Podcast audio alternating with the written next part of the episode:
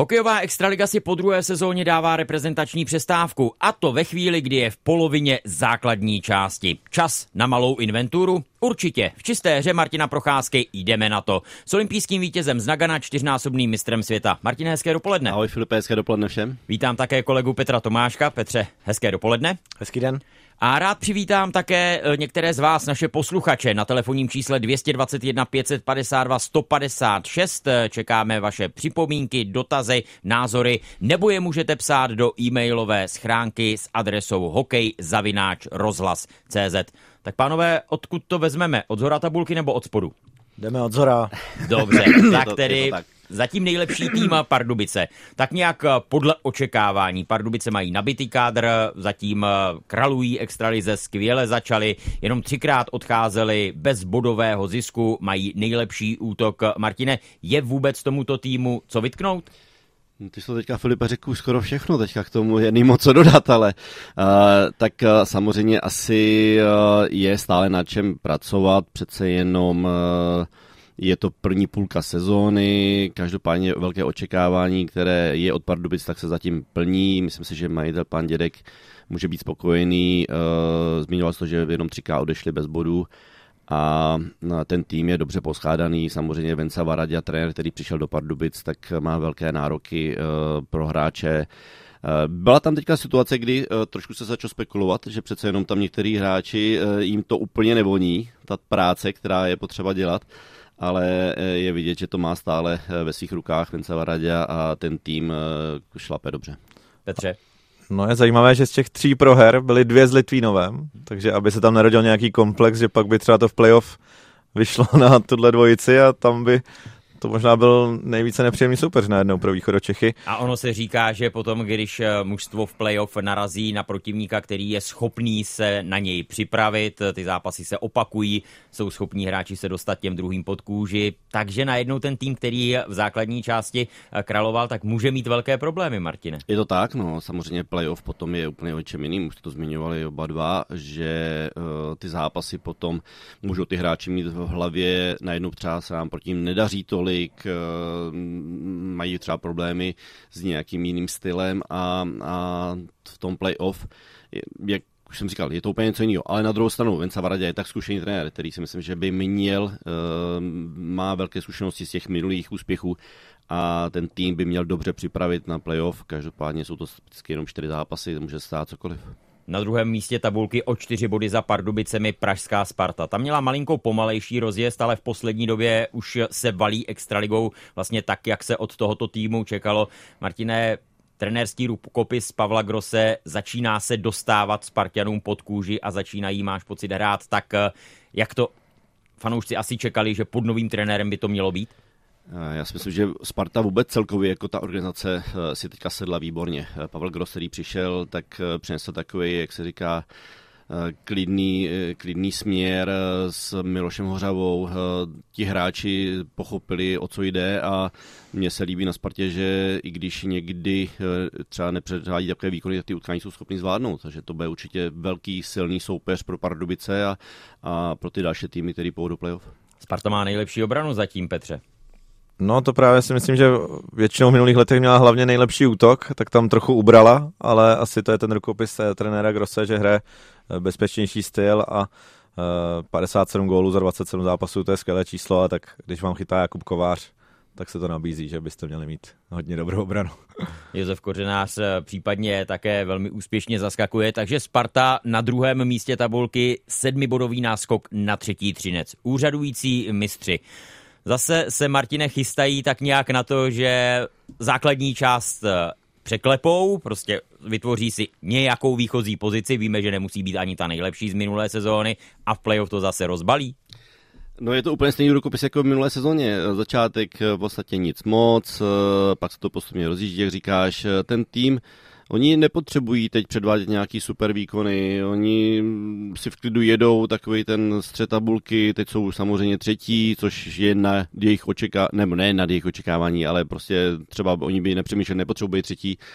Na druhou stranu potom, jak říkám, přijde playoff, tam je potřeba zabrat vždycky, tam je potřeba to dát dohromady a Třinec má velké zkušenosti, ale nemyslím si, že letos ten tým je úplně tak super poskládaný, že ti hráči, kteří tam jsou, přece už mají za sebou ty tři, čtyři tituly někteří a já nevím. No, možná ta hladovost opakovat. trošku chybí. No právě, no, to si myslím, že tam možná bude v tom playoff, ale to je samozřejmě takový jenom moc dopředu teďka ještě o tom hovořit.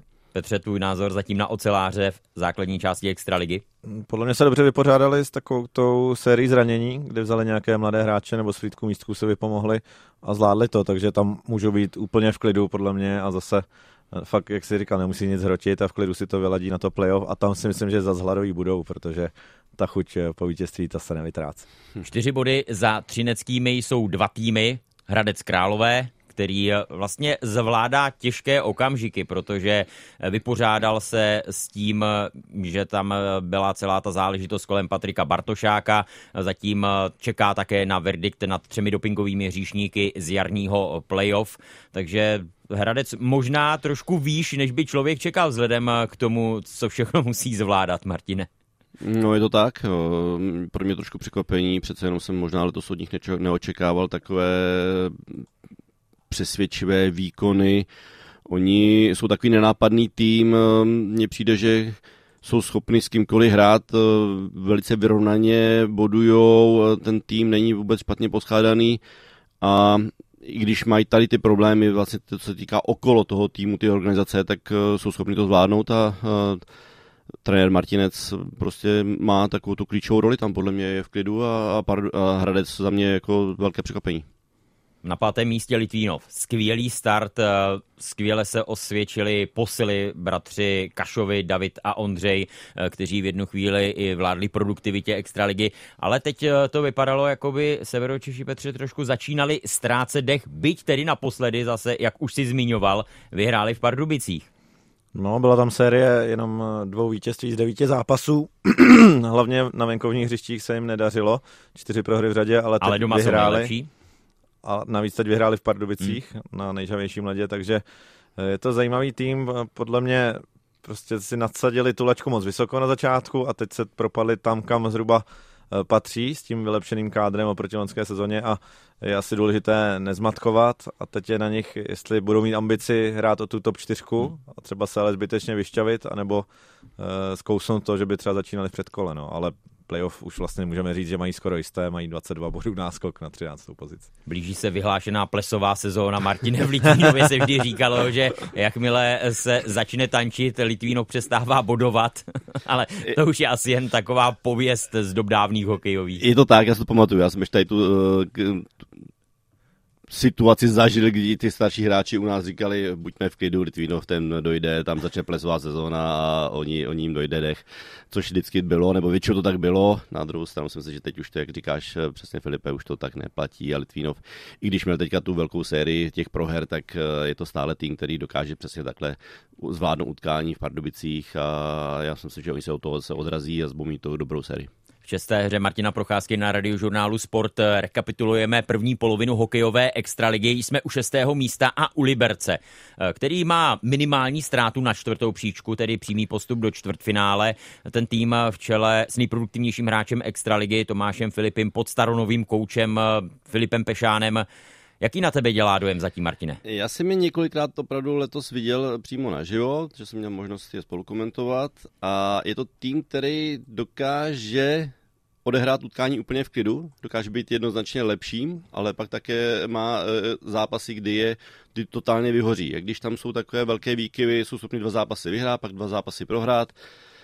E, nevím, čím to je úplně přesně, e, jak když nepotřebují úplně hrát vždy naplno, něco vypustí a pak, pak tam mají takové ty zápasy z prohry, velké zápasy s Kometou, 6-1 prohráli, nepřesečí výkon, no nevím, přijde mi to takový tým, tým který zatím hledá trošku svůj tvář.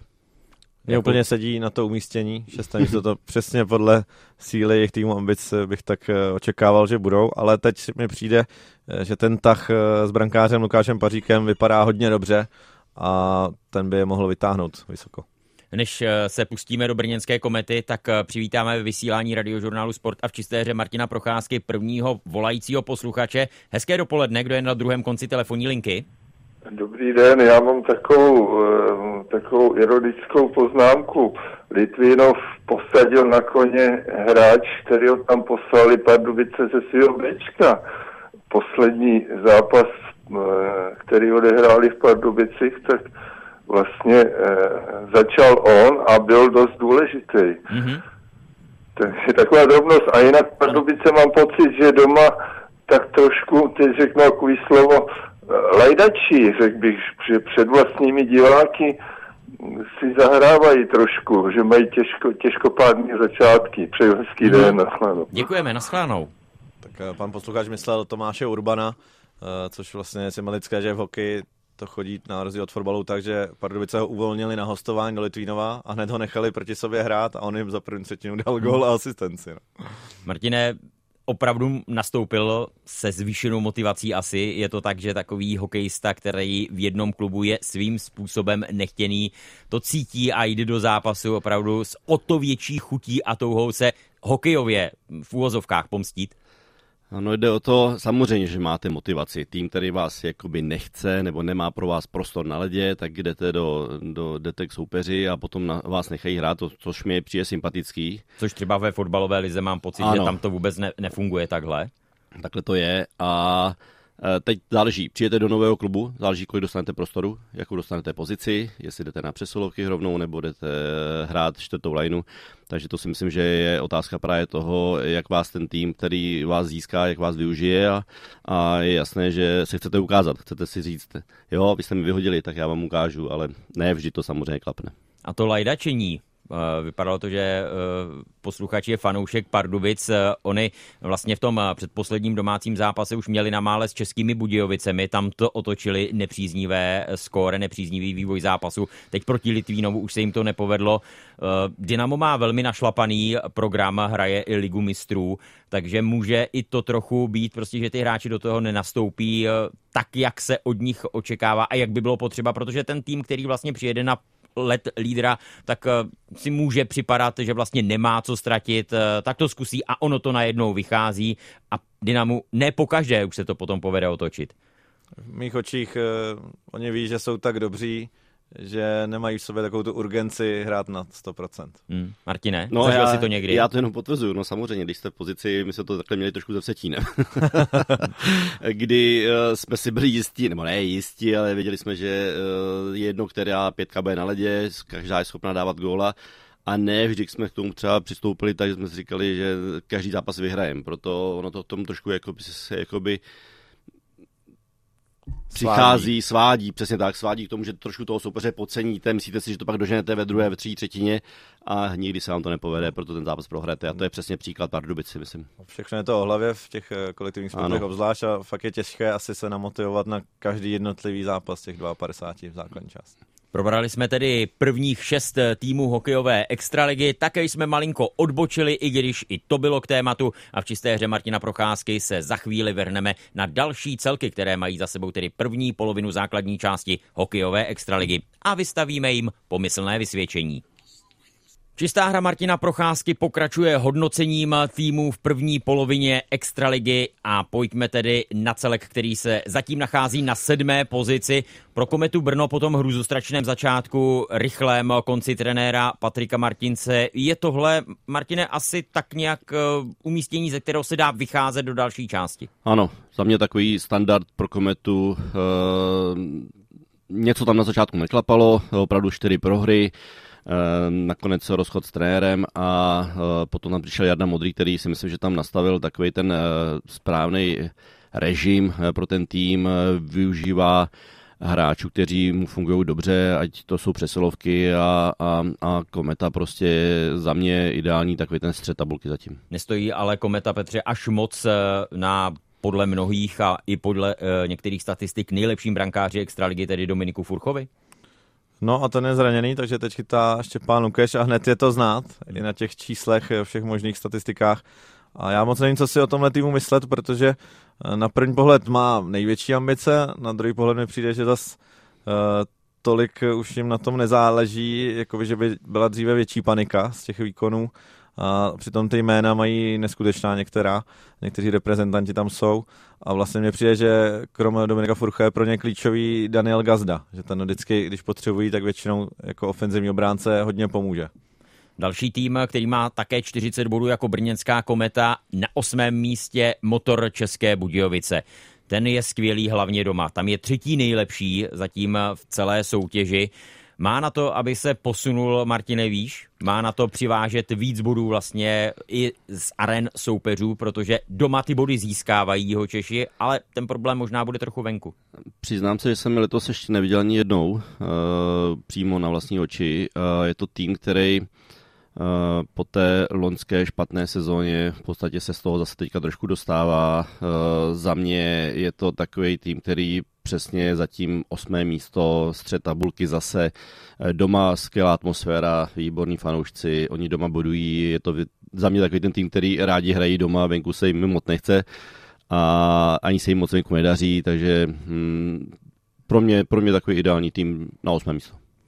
Petře? No, tým, který má docela smůlu na zranění, protože zrovna mají na Maroce Gulaše, Pecha i Kubíka, takže vlastně tři nejlepší útočníky, to už je docela těžké, ale nedivím se, že doma se jednak daří, protože uh, to jsou možná nejlepší fanoušci v republice dlouhodobě, už, už v první lize jim tam vyprodávali zápasy, takže motoráci si to doma umí užít. Přijde mi, že se jeho Čechům docela povedl příchod uh, vlastně Jachima Kondelíka jak vy ho vnímáte, dvoumetrový pořízek, eh, útočník, kterého těžké odstavit před brankou, dává docela dost gólů, má za sebou univerzitní minulost eh, v Severní Americe. Petře? To jsem chtěl říct s tou NCAA, že je vidět, eh, že ho tam naučili nějaké aspekty té fyzické hry, které by třeba tady do něj nedostali, do, tady by ho brali jako nějaké vytáhlé pometlo, jako Honzu Kolera na bruslích, ale je vidět, že hokej hrá umí a to výborná posila. Ale on je, myslím, odchovancem. Ano, je, je to tak. Devátá Olomouc, 37 bodů. Takový zase nevýrazný tým, který si ale zase uhrává to svoje. Nevím, jak to v Olomouci dělají, ale prostě jsou v klidu. Hlavně v poslední době. Oni neměli hmm. úplně ideální začátek té sezóny. Eh, tam, eh, tam byli hodně dole, ale teď v poslední době, když to řeknu poslední měsíc, tak eh, hodně bodují. Jsou silní, dokáží porazit právě i silné týmy, ať to, ať to bodovali v Litvínově, i když ten tomu se třeba to teďka nedařilo, tak jsou schopní ty zápasy, jak se říká, trošku umlátit. Oni hrají takový nepříjemný styl, hodně fyzický, silový, nedávají sice tolik branek, ale ty body prostě mají a jsou v klidu a jsou na devátém místě. No a na další příčce Karlovy Vary, desátá pozice, 33 bodů, to znamená 4 body za Olomoucí. Eh, Karlovy Vary měli výborný start, ale poměrně rychle jim Martin došel dech? No, za mě nic nového úvaru. je to taková standardní sezóna pro ně, uh, dobrý začátek, uh, pak střídavé výkyvy, prohry, někdy zápas, kdy od nich očekáváte, že vyhrajou, oni prohrají naprosto jasně, pak zase vyhrajou třeba na Spartě 5-2, takový tým, který je něco pro mě jako Liberec. Když se jim chce, jsou schopni vyhrát s kýmkoliv a když se jim nechce, jsou schopni prohrát s posledním týmem. Petře, ty jsi několikrát komentovala zápasy Karlových varů pro radiožurnál Sport. No a zrovna se jim spíš nechtělo, mi přijde. Třeba to, ten výkon eh, před eh, týdnem se Spartou, to bylo něco, takhle špatný výkon v extralize jsem ještě neviděl. Tam za celý zápas měli jednu šanci, jenom pár střel a uh, já se trochu bojím o budoucnost trenéra Davida Bruka, protože i vlastně mám jakou skupinu my reportéři, co jezdíme po těch stadionech a teď po prohře ve Vítkovicích, tak nám psal ostravský reportér David Procházka, že Eh, David Bruk už ani skoro nemluví, a tak se právě myslel si, že už to má nahnuté, ale zatím žádná zpráva ze západu Čech nepřišla, takže asi ještě má šanci po reprezentační pauze s tím něco udělat, ale musí se tam nějak oživit, eh, protože prohrávat se může, ale ne tímto stylem, že uh, ne, nemáte tam souboje, nemáte tam šance a uh, říkal jsem to tu před týdnem, ty chyby, to jsou opravdu žákovské chyby, to vidím jako nehokejista, že si nemůžete dovolit několikrát za zápas nahrávat křížem před svým brankářem. Karlovy Vary tedy na desáté příčce. 33 bodů má také další západočeský tým, který má ale určitě mnohem vyšší ambice než energie, to znamená Plzeň. Martine, co v Plzni, kde měli vysoká očekávání, drhne, že tenhle tým, ano, nemusí se dívat, kdo ví jak pod sebe, tam to nehrozí, že by asi spadl až tak nízko, ale plzeňští určitě chtějí výš. No já jsem měl možnost několikrát mluvit s Tomášem Blasákem a oni byli nespokojení hlavně e, s takovou produktivitou. Oni očekávali právě, jak si zmiňoval, velké očekávání, že letosní sezóna pro ně bude klidová, v klidu do playoff, což samozřejmě zatím jsou, ale uh, jsou v té spodní části. No, nedávají tolik branek. Já jsem je teď měl možnost naposledy vidět, kdy e, prohráli doma s Libercem právě 1-3. Oni mají, nebo hrají takový styl, přijde mi, že to není urovnaný hokej. To takový všechno na náhodu, eh, individuální hráči se snaží, pomohl jim hodně. Sederlund, který přišel z Mladé Boleslavy, který je hodně pozvedl v poslední době, kdy dává, dává góly, dává nahrávky, hodně aktivní hráč, ale ten tým celkově na mě působí tak, jako když si tam každý hraje trošku na sebe v mých očích eh, mě to taky sedí do té spíše spodní části tabulky. Pro mě to není zas tak silný kádr. Pro mě to je na úrovni třeba těch Karlových varů, akorát, že eh, stejně jako Vary mají Frodla, tak tady mají taky výborné brankáře Pavláta s Hlavajem, takže na těch jsou závislí a 62 gólů za 26 zápasů, to mluví za vše, tam to dopředu prostě neklape, ale nevidím tam žádná ESA. Jako od té doby, co nemají gulaše, tak prostě někoho mm-hmm. takového už nenašli. 12. příčka a určitě největší zklamání dosavadního průběhu extraligy jarní semifinalista, který vypadl s Radcem Králové až v sedmi zápasové sérii. Vítkovice 26 bodů, to znamená aktuálně ztráta 7 bodů na týmy před sebou, pravda tedy 8-bodový náskok na poslední mladou Boleslav, ale Vítkovice prostě tuhle sezónu chytili úplně špatně, Martine, mám pocit. No jednoznačně, já s tebou souhlasím. Za mě to byl tým, který jsme očekávali o něm, že budou znova eh, nahoře, nebo znovu, že budou v, tom, v té první čtyřce, že budou hrát eh, ten poctivý eh, kolektivní hokej a to se vůbec jim od začátku se nepovedlo. Takže mi přijde, Čím že ten tým, no, ten tým nebyl zřejmě ty posily, které přišly, tak nezapadly do týmu. Je to byl Peter Miller, který od něho velké očekávání a, a prostě to tam nesedělo. Zřejmě si nesedli ani povahově některý hráči a, a to se odrazilo na celkovém tom eh, výsledku toho týmu musel odejít, nebo musel odejít, odešel sám od sebe Miloš Holán, trenér, který tam samozřejmě v loňské sezóně udělal obrovský kus práce a, a dovedl Vítkovice hodně vysoko, no a, a tak, tak to tak někdy je, no. Když se nesednete hráči, tak s tím nic neuděláte. Petře čeká, že se Vítkovice zvednou po té, co vlastně na vlastní žádost po roce a půl skončil Peter Müller, že Vítkovice půjdou nahoru a vylepší si tu pozici alespoň pro předkolo playoff.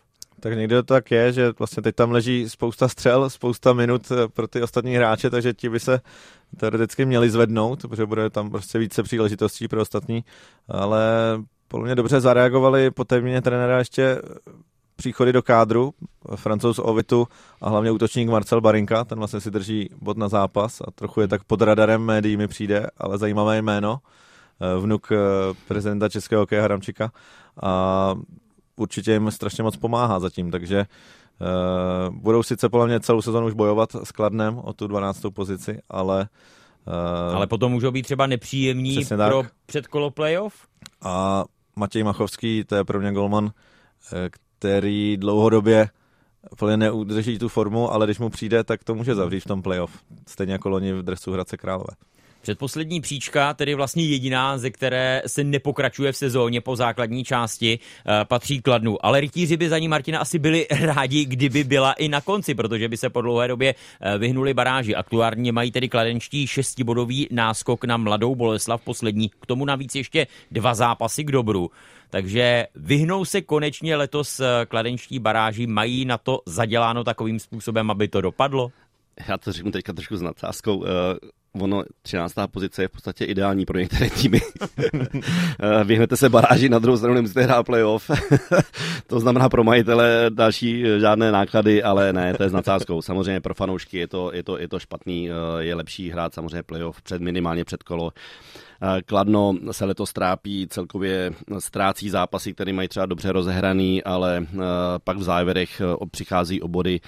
Teď odskočili vlastně o 6 bodů, odskočili od Mladé Boleslavy, jsou, to jsou jenom dva zápasy, ale pro Mladou Boleslav dva zápasy v dnešní době je pro ně taky velká porce. Oni nejsou schopni odehrát dvě, dva zápasy za sebou, aby získali body. Takže Kladno se zatím dostává do té pozice jakoby klidu, ale nemají ještě nic vyhráno. Petře? No, Kladno se může zlobit jenom na sebe, protože tolik zápasů, kolik ono ztratilo v poslední třetině, případně většinou, když to dovede do prodloužení nebo do nájezdu, tak tam taky prohraje, takže ty extra bodíky o ně přichází. ale nedostává příděly a podle mě po reprezentační pauze naskočí majitel no. na let, Jaromír mm. Rágr a myslím si, že ten udělá maximum, aby to do, do baráže nespadlo a určitě Kladno má podle mě silnější kádr než Mladá Boleslav. Martine, Jaromír Jágr? No jednoznačně, já, já jsem o tom taky přesvědčený. Říká Petr, teď sice ještě neskoroval, myslím si, že v tom utkání těch legend, že tam góla nedával, ale myslím si, že bude připravený, že zase hmm. naskočí a ty góly bude pro Kladno dávat. A to zase bude tedy velký tahák. No, na Kladno zase budou chodit diváci asi víc v arenách soupeřů, než eh, tedy doma. Uvidíme tedy, jestli Jaromír Jágr opravdu půjde do akce a na radiožurnálu Sport o tom samozřejmě uslyšíte, jakmile přijde ta chvíle. No a teď přišla chvíle pro tým, který se topí na dně. Mladá Boleslav, 18 bodů po 27 utkáních, jenom 4 výhry v základní hrací době, další dvě prodloužení po nájezdech, 19 porážek bez jediného bodového zisku, nejhorší obrana, nejhorší útok. Martine, Mladé Boleslavě je evidentně v téhle sezóně všechno špatně. No, je, je to tak. Je to tým, který, eh, který je asi ne úplně dobře poskládaný. Eh, přišli tam cizinci, kteří, já jsem měl možnost několikrát vidět Mladé, Boleslav, eh, Mladé Boleslavy,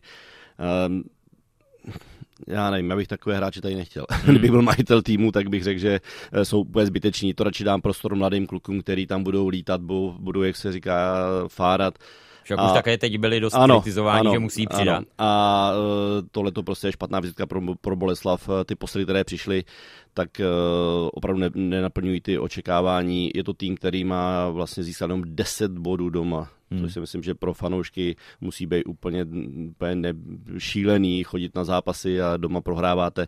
Ani Takže změna trenéra ani nezabrala. změna trenéra samozřejmě nezabrala. Očekávali jsme, že budou hrát třeba aktivnější víc hokej dopředu Není to tak, eh, Boleslav se trápí a bude mít velké problémy, jestli teda vůbec eh, bude chtít Kladno nějakým způsobem možnost dohnat. Může za to Sparta, protože mi zobala dva nejlepší hráče, Kousala s Najmanem a ty se vůbec nepodařilo nahradit. No a to je práce samozřejmě pro sportovního manažera, kterým se po odchodu Václava Nedorosta a Radima Vrbaty stal Martin Ševc. Samozřejmě, ty body leží na ledě, tam je musí uhrát hráči, ale jak Martin řekl, všechno skládají funkcionáři, v tomto případě je za to hodně tedy zodpovědný právě Martin Ševc.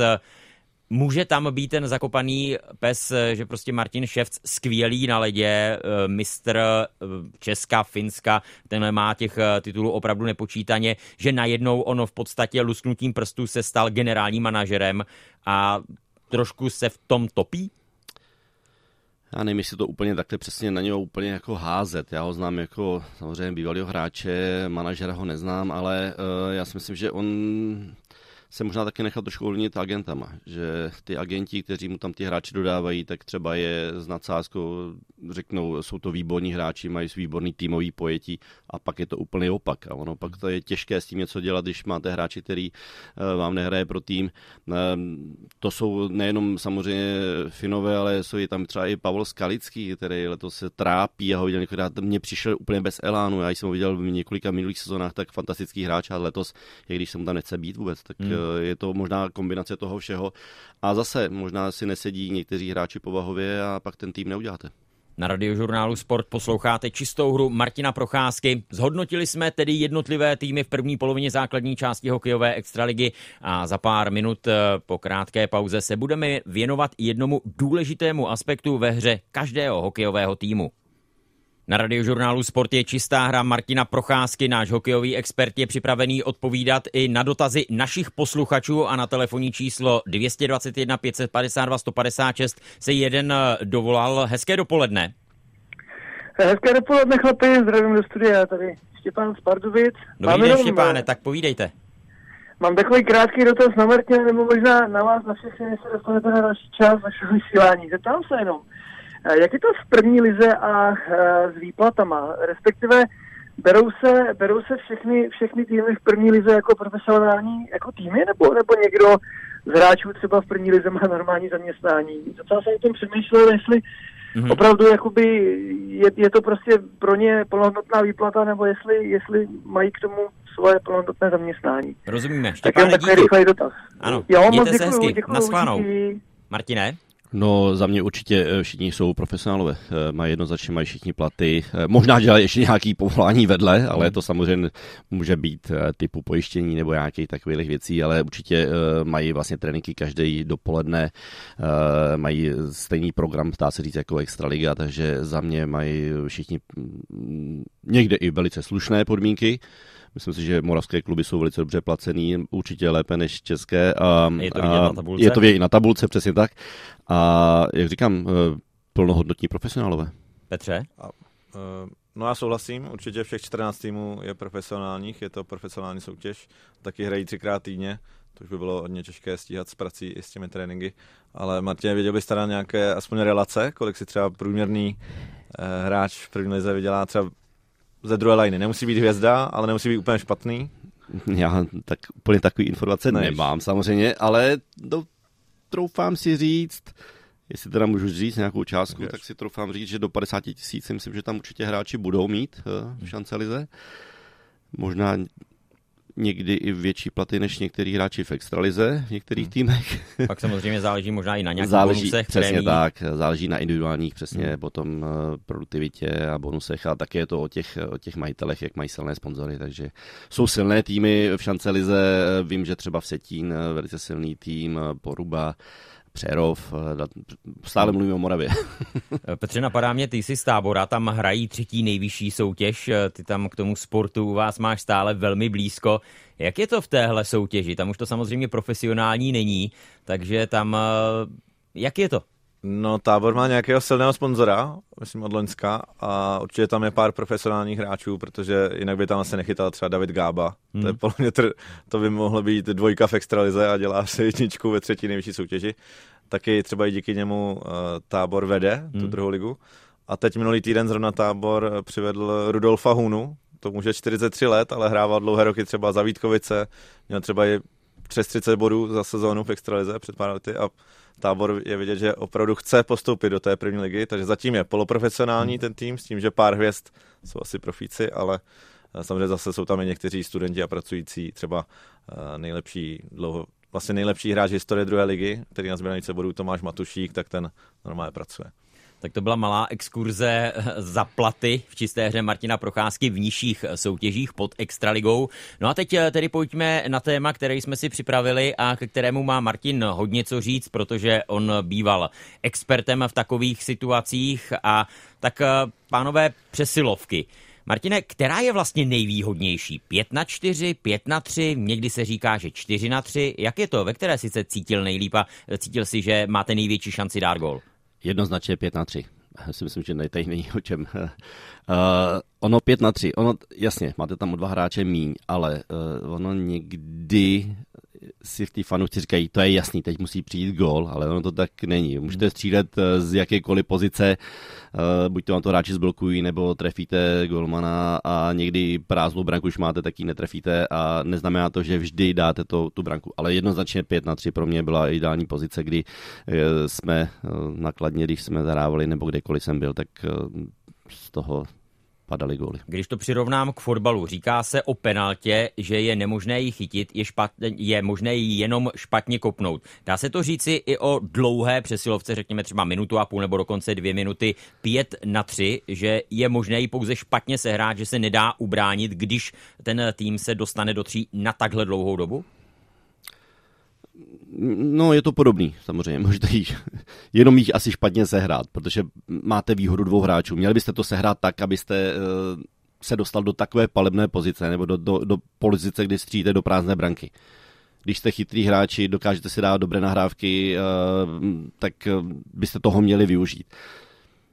Někdy, jak říkám, můžete mít odkrytou branku, trefíte tyč a, a, a fanoušci říkají, jak je to možné, že jste nedal gól. No. Hmm. A jak to je vlastně s únavou, když jsi ten útočící v tom 5 na 3 a zamknete na celé ty dvě minuty, tak vlastně unaví tě to, protože jenom tam pálíš, sbíráš ty puky, někam se ti moc nemusíš pro zajíždět, tak vlastně mi přijde tam všichni tak spíše stojí na místě, tak to, to vlastně vydržíš v pohodě fyzicky. Jo, určitě, já si myslím, že tam není problém s nějakou fyzičkou, my spíš o tom, že potom, když eh, stále zkoušíte z některých pozic střílet nebo ty nahrávky vám nejdou, uh, stačí, že vám jednou, dvakrát vyhodí kotouč, pak tam zase musíte zajet, uh, no něco jiného potom, když jste ve třetině, no, tak tam se neunavíte nějak, no to je jasný. A ještě mě zajímá, v basketbalu máme různé signály. Vyhazujeme z autu, řekneme, hrajeme trojku, hrajeme psa nebo něco, tak máte takhle nějaký signály. Jo, jo, je to, samozřejmě to jsou nacvičené, situace, máte tam hráče, který máte po ruce, jak se říká, aby mohli střílet z, hned po nahrávce z voleje, ono, když vám nefunguje jedna varianta, tak okamžitě reagujete nějakým způsobem, protože i soupeř vás má svým způsobem přečtený. Oni vědí, jak hrajete přesilovky, vědí, jak hrajete 5 na 3, vědí, jak hrajete 5 na 4 a musíte na to reagovat. Já jsem vždycky říkal, že ti hráči, kteří jdou na přesilovku, tak musí hodně improvizovat. Nemůžete mít všechno sehraný podle šablony a to by, to by takhle ten gol nepadl, ale musíte improvizovat a musíte vymyslet variantu, že i když třeba máte střelce a oni si vám vstoupne hráč jeden a obětují toho hráče, tak musíte prostě využít eh, ty, ty, těch dalších možností. No. Eh, když eh, se podíváme na tu přesilovkou sestavu, tak tam najdeme pár jasných pozic. To znamená dirigent, režisér od modré čáry, většinou tedy obránce. V poslední době to bývá jediný back na přesilovku. Potom dva hráči na stranu, přesně jak říkáš, Martine, schopní pálit eh, z první. A potom eh, takový hokejista, který se nenechá otlačit v předbrankovém prostoru. Vezmeme to postupně. Eh, kdo pro tebe celou svoji kariéru zkus eh, projít. Byl tím nejlepším dirigentem od modré čáry, tím, kdo nejlépe rozehrával, ale sám i dokázal vystřelit eh, takovým způsobem, že buď z toho byl gol, nebo nabízel teče dorážky. Tak to si nedokážu teďka říct, troufnout říct, kdo byl úplně nejlepším, jo. ale samozřejmě tak bylo tam spousta hra. Byl tam třeba Martin Ševc, který hrál nakladně s náma při Sulovku, eh, hrál právě na modré čáře, uměl jak výborně vystřelit, uměl naznačit, ono to je od toho obránce velice taky potřeba improvizovat. Můžete mít proti sobě hráči, ten naznačíte střelu, pošlete to vedle, ten už střílí z vole, nebo to nahraje křížně střílí, takže třeba Martin Ševc, ale um, no, těch kluků tam byla spousta. Ono se ta přesovka také hodně změnila od těch dob, eh, co jsme hrávali my dřív, ono to bylo pomalejší, hmm. dávali se žabičky, teď už to moc nefunguje, málo kdy vidíme žabičku, že by někdo dal eh, samozřejmě nahrávka, že jde ve vzduchu, dopadne přes ale teď se to hraje všechno jako na přímé nahrávky a proto to vypadá někdy, že je těžký z toho skórovat, ale ti hráči už jsou tak šikovní, že ty, ty žabičky by třeba srazily dolů a ne, nešlo by to. No. Nejlepší spoluhráč se střelou z první takovýchto situacích přesilovkových. Napadá ti někdo, kdo tímhle způsobem. Dnes máme vyhlášené takové střelce Martin Růžička, mě napadá třeba v zámoří Steven Stemkos, Aleksandr Ovečkin, samozřejmě David Pastrňák, ale kdo z té tvé éry byl takovým hráčem, na kterého teď eh, tihle zmínění navazují? Petr Sýkora, ne? Z Pardubic. Jo, jasně, Petr Sýkora byl vynikající střelec, který to právě, tento nepotřeboval dávat i na ten vrchol kruhu, tento pál od modrý čáry, ten, když dostal na hrávku vždycky rána, ale uh, bylo jich spousta samozřejmě. Mě třeba napadá v dnešní době Dominik Kubalík, hmm. fantastický střelec, který když to tam dostává na ten vrchol kruhu, tak to tam vypálí, ví kam střílí, má to natrénovaný. Tohle to se trénuje na tréninkách. Uh, to, to jsou tisíce vypálených Ano, kuků. přesně tak. Víte už, vy víte přesně, kam vám ten, nebo ne přesně, ale většinou víte, kam ten kotouč přesně jde a a, a je, těch kluků je spousta. Tam jde o to také, jak to dostanete a jestli se k tomu dokážete postavit, v jaký jste pozici v toho úhlu. Je to, je to, na, to je na delší rozebírání. A nejlepší hráč do toho předbrankového prostoru, který si tam dokázal najít místo, dokázal se nejlépe zorientovat, dával spoustu gólů z dorážek. No já teď přemýšlím právě, protože ta doba se hrozně změnila. Uh, za nás se to ještě nehrálo tak, že by tam někdo úplně před toho golmana tolik chodil. Já tam teda nebyl nikdy, já jsem tam jako, to říkám na rovinu. Uh, já vím, že to víte, já jsem tam nechodil, já jsem byl na tu střelu a na, ten, na to dorážení, jo. ale Teď je to úplně pravidlo, že tam musíte mít hráče. Hmm. Musíte tam mít hráče před ty golmany, protože ty golmani už jsou teďka tak jakoby dobří, že když vidí ten kotouš, většinou to dobře zasáhnou. A mm, my jsme tam dávali obránce. Protože, Většinou byli urostlí. Přesně tak.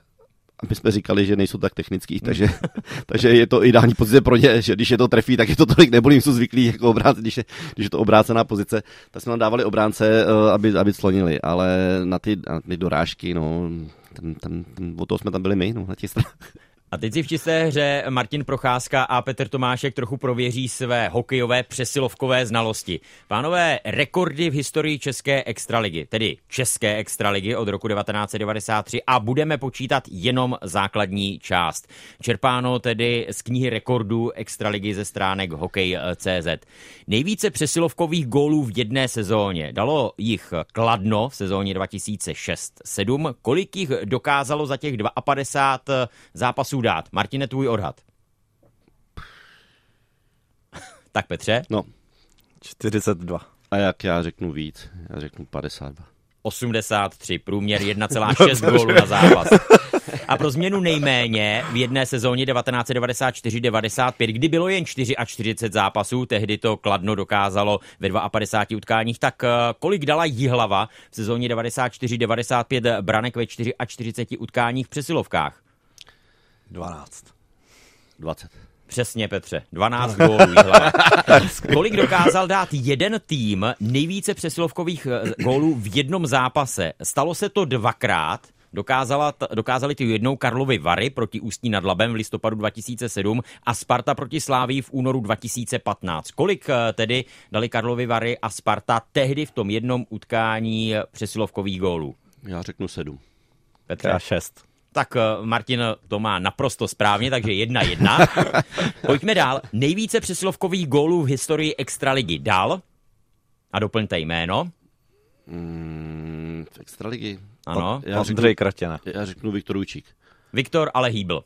100, 100, 129, který nazbíral také nejvíce bodů v přesilovkách, 313. Nejvíce přesilovkových asistencí v historii Extraligy nazbíral Extraligy v historii. Viktor Hýbl. Mm. No, já bych řekl Pavel Patera, ale nevím. No, byl to jiný excelentní nahrávač Petr Leška. Petr tedy Leška ze 215 Zlína, ano. gólových přirávek na přesilovky. A ještě poslední uh, otázka, a tam se budu ptát na jméno. Dal 19 gólů přesilovce v jedné sezóně. Kdo to byl? Petr Sýkora. No, to jsem chtěl říct Ne? taky. Ne? Tak, Tak druhý já se- pokus. Kdo vyhraje tenhle kvíz v čisté hře Martina Procházky? Je to stále ještě aktivní hokejista. Ještě stále aktivní hokej. Ano, stalo se to v sezóně 2012-13. No, tak rychle. Tak uh, pojďme na to. Přemýšlím, přemýšlím. Hraje Aktivní za- hokejista? hraje Martin Růžinec? Ano, Růžička, Martin, Martin Martin Růžička. Třinecký. A. Takže Petr Tomášek Jo. 2-1. Mož, možná jsi vyhrál na Ganu, ale prohrál si kvíz. tak eh, ještě když eh, půjdeme po přesilovkách, Martine, trénují se při každé tréninkové jednoce, nebo eh, je to spíše záležitost blížící se k zápasu? Když, eh, řekněme, je ten klasický tréninkový, eh, respektive zápasový týden, pátek, neděle jsou utkání, kdy přijde čas na přesilovku. Když se vám v nich daří, tak se moc netrénují, protože se říká, nemá se moc pokoušet, aby se pokazili. Hmm. Obráceně, když se vám v nich nedaří v těch přesilovkách, tak se trénují hodně. Protože to je samozřejmě situace, kdy můžete rozhodnout utkání, kdy můžete to utkání otočit eh, a když nedáváte góly, tak zkouší vymyslet něco jiného, eh, jsou třeba na to daní jiní hráči, jiný pozice, mění se různé varianty, takže ono to záleží, v jaké, jste, jaké, v jaké fázi ten tým je rozpoložený. Takže my, když jsme, se nám dařilo, tak jsme šli od toho, že jsme je netrénovali, a když se nám nedařilo, no, tak jsme samozřejmě na to museli pracovat. Jak moc eh, se za tvých dob a posunulo se to určitě, vlastně tenkrát to rozebíralo před tréninkem. Tehdy nevím, jak moc už bylo video, jestli byly třeba jen nákresy na tabuli, nebo všechno to přicházelo až na ledě? Eh, No, Filipe, teď to musím říct, já nemůžu posuzovat, samozřejmě ta doba dřív, když byla, tak se to dělalo všechno na ledě. Hmm. Byla tabule pověšená v klidu, řeklo se tam, co se budeme dělat, jak to budeme dělat, jak budeme hrát přesovku. Nakreslili jsme si to nejdřív, když něco nefungovalo, znova jsme se vrátili k tabuli. V dnešní době to je podle mě všechno tak hodně zrychlený, že eh, hráči už mají dopředu utřený trénink, jak to bude. Eh, Jsou informovaní o té tréninkové fázi, eh, v jakým budou, co budou přesně dělat. Ono, no, já bych to, to trošičku sklidnil, tu variantu a řekl bych, že by bylo dobré se trošku vrátit těm dřívějším jakoby dobám. Ale myslím, třeba jsem teďka viděl Kladno, nebo mi někdo mi říkal Kladno, že naopak takhle trénují. Že v klidu jsou na ledě, pak udělají krátký, rychlý intervalový eh, cvičení, možná i ty cvičení, možná i na přesolovku. A nedělají z toho takový ten klasický proces, že prostě jede všechno jedno za druhým. Hmm. Že možná na tohle to někteří trenéři přišli. Uh, u těch přesilovek, co máš nejradši za vstup do pásma, protože já jsem že za, za, za tvých časů, že to bylo daleko hezčí, lepší a teď já, když vidím, jak tam si na, to připraví 10 vteřin u svého brankáře, pak to někdo zaveze na půlku a otočí se o 180 stupňů a dá polmalou zpátky na někoho rozjetého, já, já úplně mě to, šílím z toho. Mně to taky nelíbí. to já, sám já, se připraví o 15 vteřin. Já taky šílím, přesně tak. Je to hrozně zdlouhavý, trvá to dlouho, ten, ta nahrávka dozadu, já vím, ano, přenešený se NHL, samozřejmě máte úzký kluziště, ono hledáte jakoukoliv pozici. Dřív se to takhle nedělalo, jezdilo se přímo čališ dopředu, rychle jste chtěl kotu zavést do třetiny, okamžitě se postavit, okamžitě se hrát. Teď je to takový, no, zdlouhavý, no, ztracíte spoustu času. Já, když kolikrát uh, mám možnost to vidět, mají některý tým mají třeba jednu střelu za, za, za přesilovku nebo dvě, no tak jako co to je za přesilovku, když vystřelíte dvakrát za, za málo. Přesilovka většiné téma každého hokejového zápasu, rozhodují se v nich padá v nich hodně gólů a když se nedaří, tak je to problém. Problém není dovolat se do čisté hry Martina Procházky, teď je pro jednoho z našich posluchačů. Hezké dopoledne, kdo je na druhém konci telefonní linky?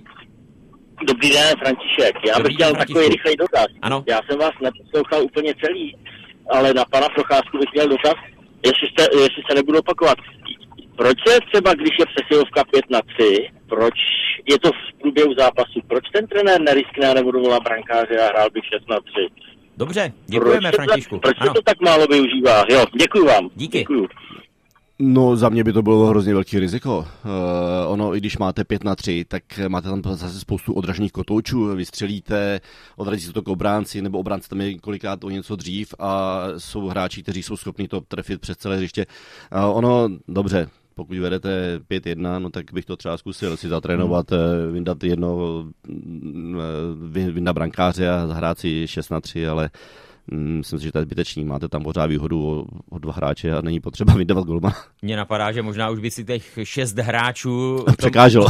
Točně pasu trochu překáželo, že je to taková varianta, že ano, je jich tam hodně, ale zároveň tohle by se asi úplně netrénovalo a v jeho věci by mohl být trochu problém. No, když byste dali dva na, naclonění, tak pak už nemáte kam střílet, pak tam máte ještě brankáře, takže asi, asi nevím, já bych to teda jako trenér bych to nedělal. Hmm. Myslím, že trenér Kalous že to rád dělal občas překvapivě, třeba v polovině zápasu. Myslím si, že ten občas potom sahal. No. Jo, že takhle potom riskoval stavu. i hmm. třeba za vyrovnaného stavu, kdy to mohlo znamenat, Myslím, že, že tým bude prohrávat. No. Že dal 6 na 3? Hmm. Že to byl takový tah jednu dobu, no, jeho. Zajímavá varianta, uvidíme, jestli se někteří trenéři třeba nechají inspirovat. Když eh, byla řeč tedy o trenérech, eh, Martine, máme ještě pár sekund.